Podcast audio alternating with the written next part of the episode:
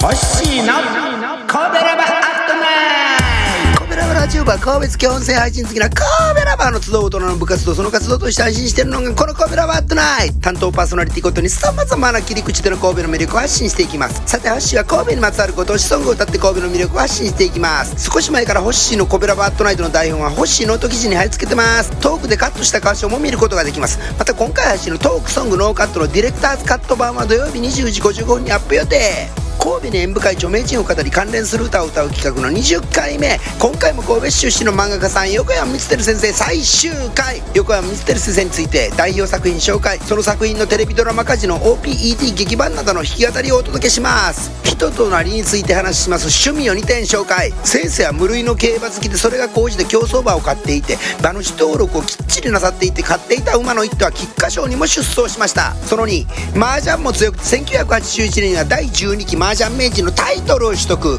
では最後に几帳面さを表すエピソード。三国志連載中担当記者が締め切り日の朝先生の現場に行くと必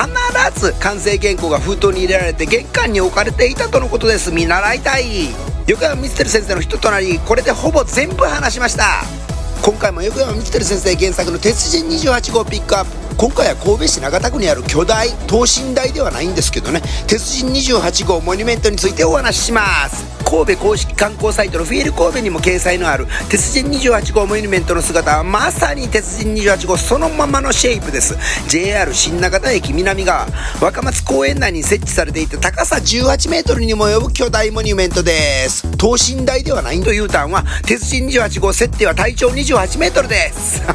神戸市長田区ご出身の横山光輝先生の作品の魅力で街を盛り上げようと地元の商店街などが中心になり立ち上げた NPO 法人神戸鉄人プロジェクトが震災復興と地域活性化のシンボルとして制作したのが鉄人28号モニュメントです。また周辺の商店街にはこれも横山光輝先生代表作の三国志展示施設や作中登場する武将の石像もありさらには鉄人28号モニュメントのメイキング映像や鉄人28号関連展示グッズ販売までされている神戸鉄人三国志ギャラリーもあります。また近隣の観光スポットとしては兵庫県兵庫津ミュージアム。氷室神社。そして以前星のコベラバットナイトでも紹介した神戸映画資料館清盛塚琵琶塚があります。ぜひ巡ってみてください。さてやっと通して弾き語りできました1963年のテレビアニメ第一作鉄人28号 OP 弾き語りです。ポップでキャッチーな歌で一回聴いたら頭に残るアレンジとメロラインの鉄人28号 OP テレビアニメ第1弾は全国民的に知られています。テレビアニメ第1弾版でのテレビ放映版はラストが本来の楽曲エンディングではなくポンサー会社名を連呼するエンディングでグリコグリコグ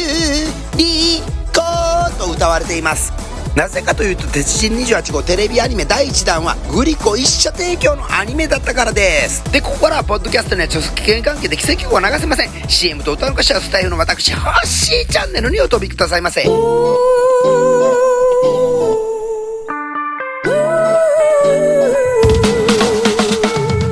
鉄人28号 OP 弾き語り動画貼り付けときます。神戸市公式観光サイトフィール神戸鉄人28号モニュメント説明貼り付けときます。神戸鉄人プロジェクトサイト貼り付けときます。横山光輝先生貼り付けときます。明日11月10日金曜日コペラバットナイト神戸が生んだ歌姫ディーバサーちゃんがライブでやっとない。多分やる思うよ。お楽しみに。ヘパちゃんカモンこの番組は